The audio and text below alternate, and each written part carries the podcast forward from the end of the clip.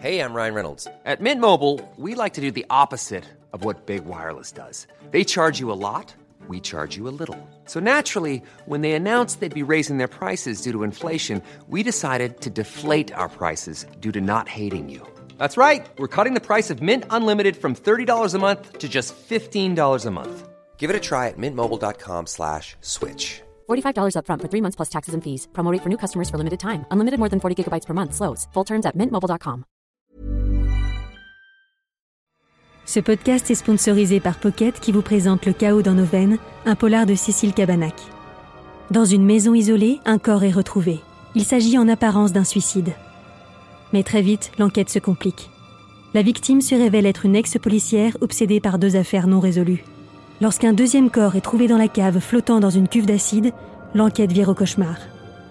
Le chaos dans nos veines de Cécile Cabanac est disponible aux éditions Pocket.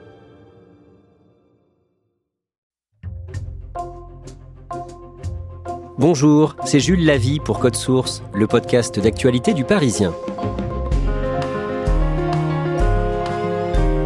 Les incroyables dérives d'un patron de CRS qui se faisait appeler votre Excellence. C'est le titre d'un article du Parisien publié le 20 novembre 2023. Dans cet article, Nicolas Jacquard, journaliste au service police-justice du Parisien, a révélé le contenu d'un rapport d'inspection visant le commandant d'une compagnie de CRS de Seine-et-Marne.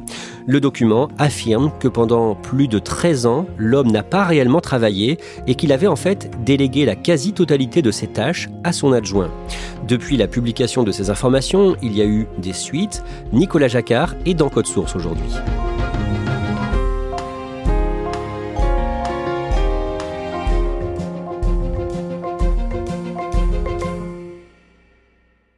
Nicolas Jacquard, le 20 novembre, vous révélez dans Le Parisien le contenu d'un rapport de l'inspection des CRS au sujet d'une compagnie.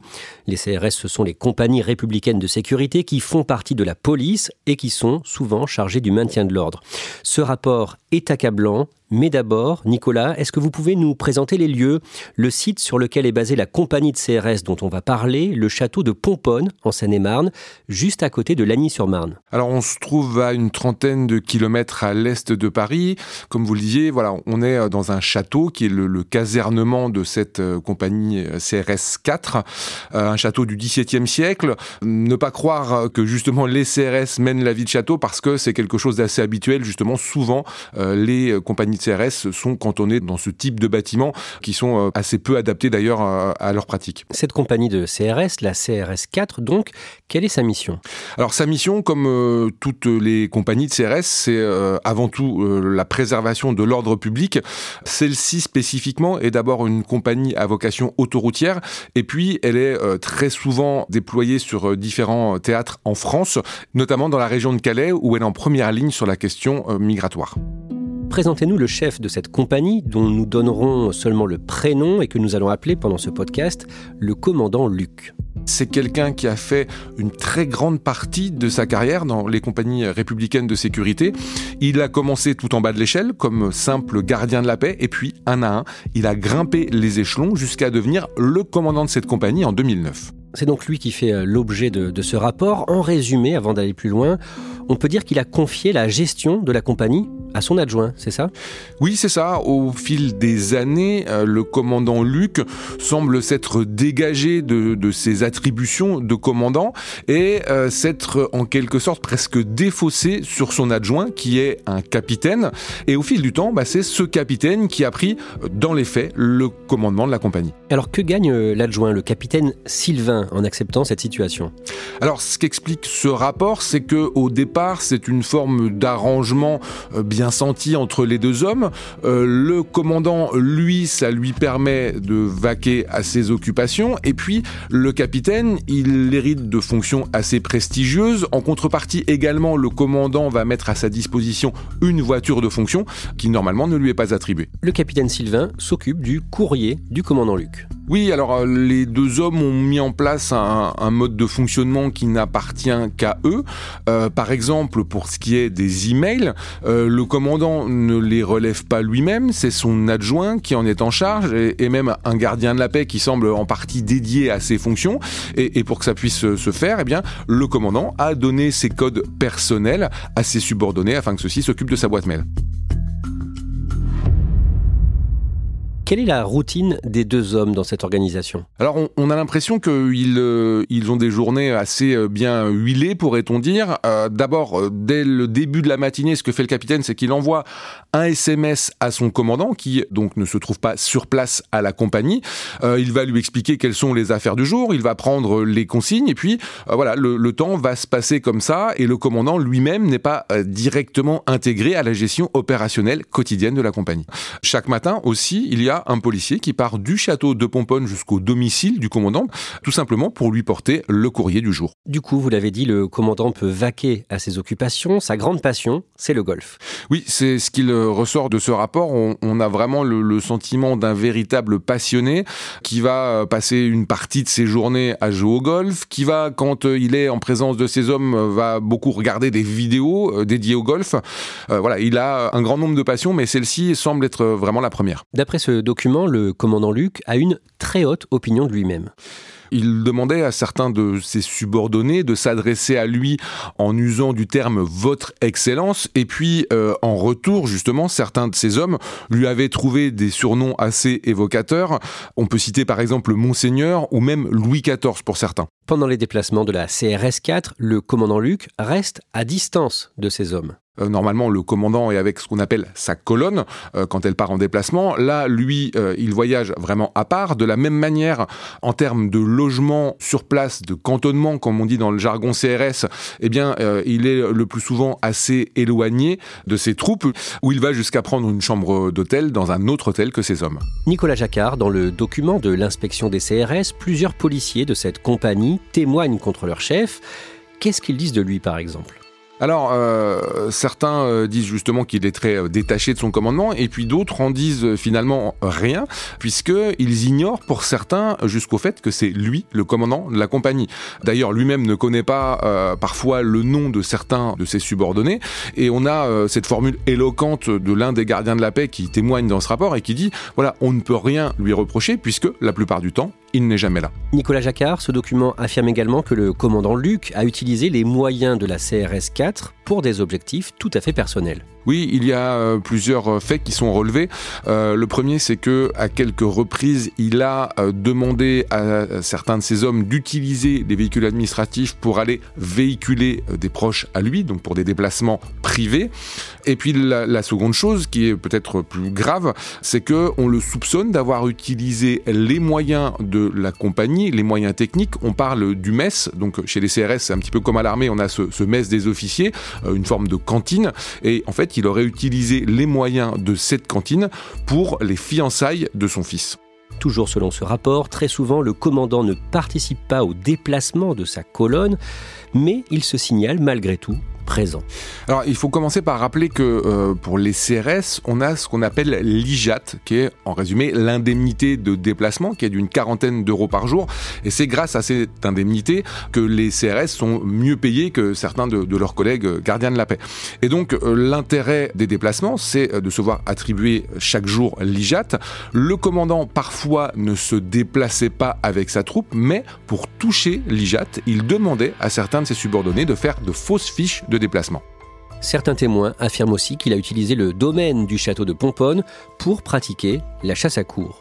Plus inquiétant, les auteurs du rapport estiment que le commandant Luc a fait preuve de son incompétence pendant les attentats de 2015 à Saint-Denis et Paris, ou encore dans la gestion de la crise des Gilets jaunes entre novembre 2018 et le printemps 2019. Oui, alors euh, d'abord, euh, pour ce qui est des attentats, euh, la CRS 4 a été engagée dans la traque des frères Kouachi, auteurs de l'attentat contre Charlie Hebdo, qui s'est achevé en, Seine-et-Marne. Et à ce moment-là, certains observateurs estimaient qu'il aurait fallu passer la CRS 4 en mode ce qu'on appelle 4G, qui est en fait la configuration attentat des compagnies de CRS. Et à ce moment-là, le commandant ne l'a pas souhaité. Et puis, euh, vous le disiez, on a aussi au moment du mouvement des Gilets jaunes euh, des engagements très forts des différentes CRS et notamment de la CRS 4. Et là, le rapport explique que à plusieurs reprises, le commandant aurait été trop timoré, qu'il n'aurait pas engagé ses troupes comme elles auraient dû l'être.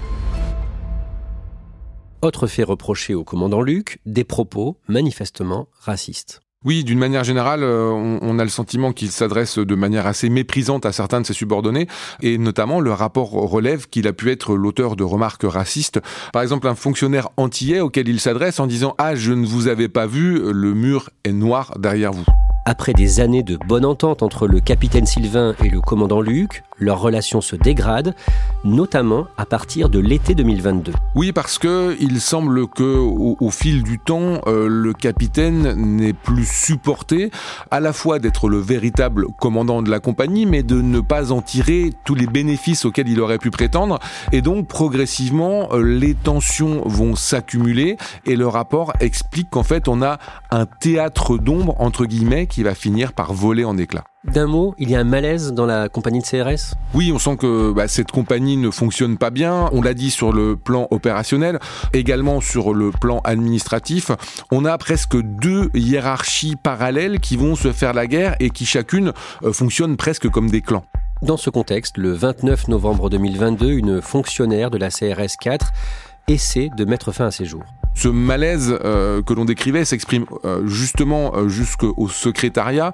On a des agents qui sont très mal dans leur peau, qui subissent en fait cette forme de guerre des clans, et on a donc cette dame qui va tenter de mettre fin à ses jours. D'après ce rapport, le commandant Luc a très mal parlé à cette fonctionnaire, donc qui s'occupe de l'administratif, la veille de son passage à l'acte. Oui, ce jour-là, il lui explique non seulement qu'elle est incompétente, mais que si elle est à ce poste, lui dit-il, c'est parce que justement elle est handicapée et qu'on l'a pris pour ça.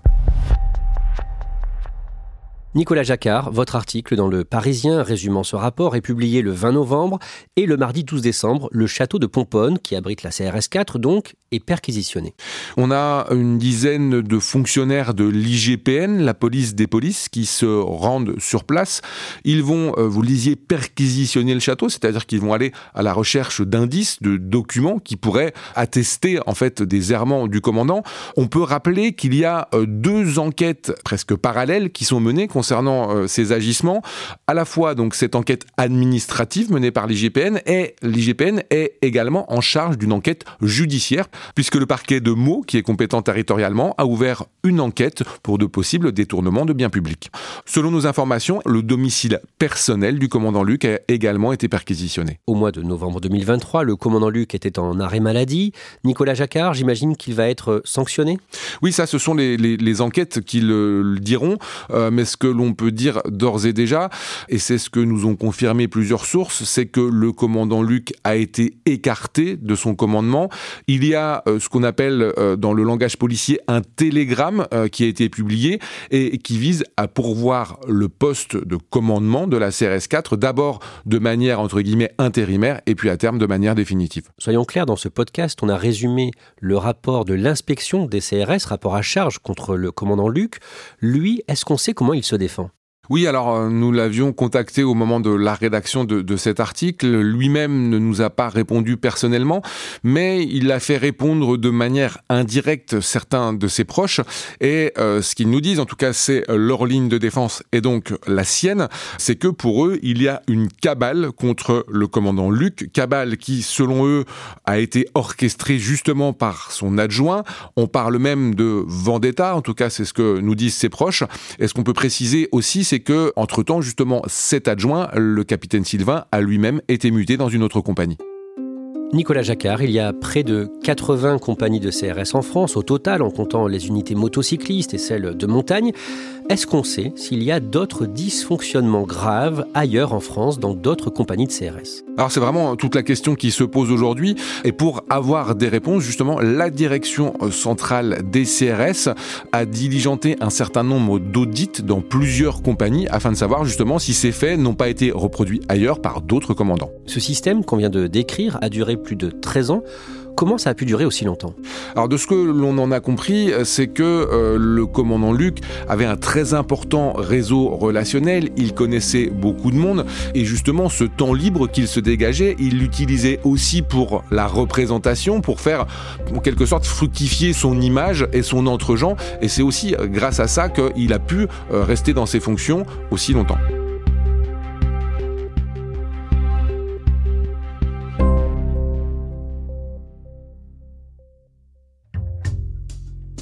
Merci à Nicolas Jacquard. Code Source est le podcast d'actualité du Parisien. Cet épisode a été produit par Barbara Gouy et Clara Garnier-Amouroux.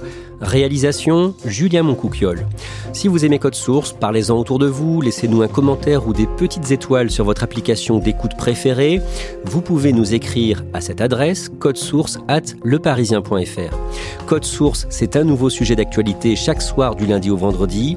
Et le samedi, ne ratez pas Crime Story, le podcast de faits divers du Parisien.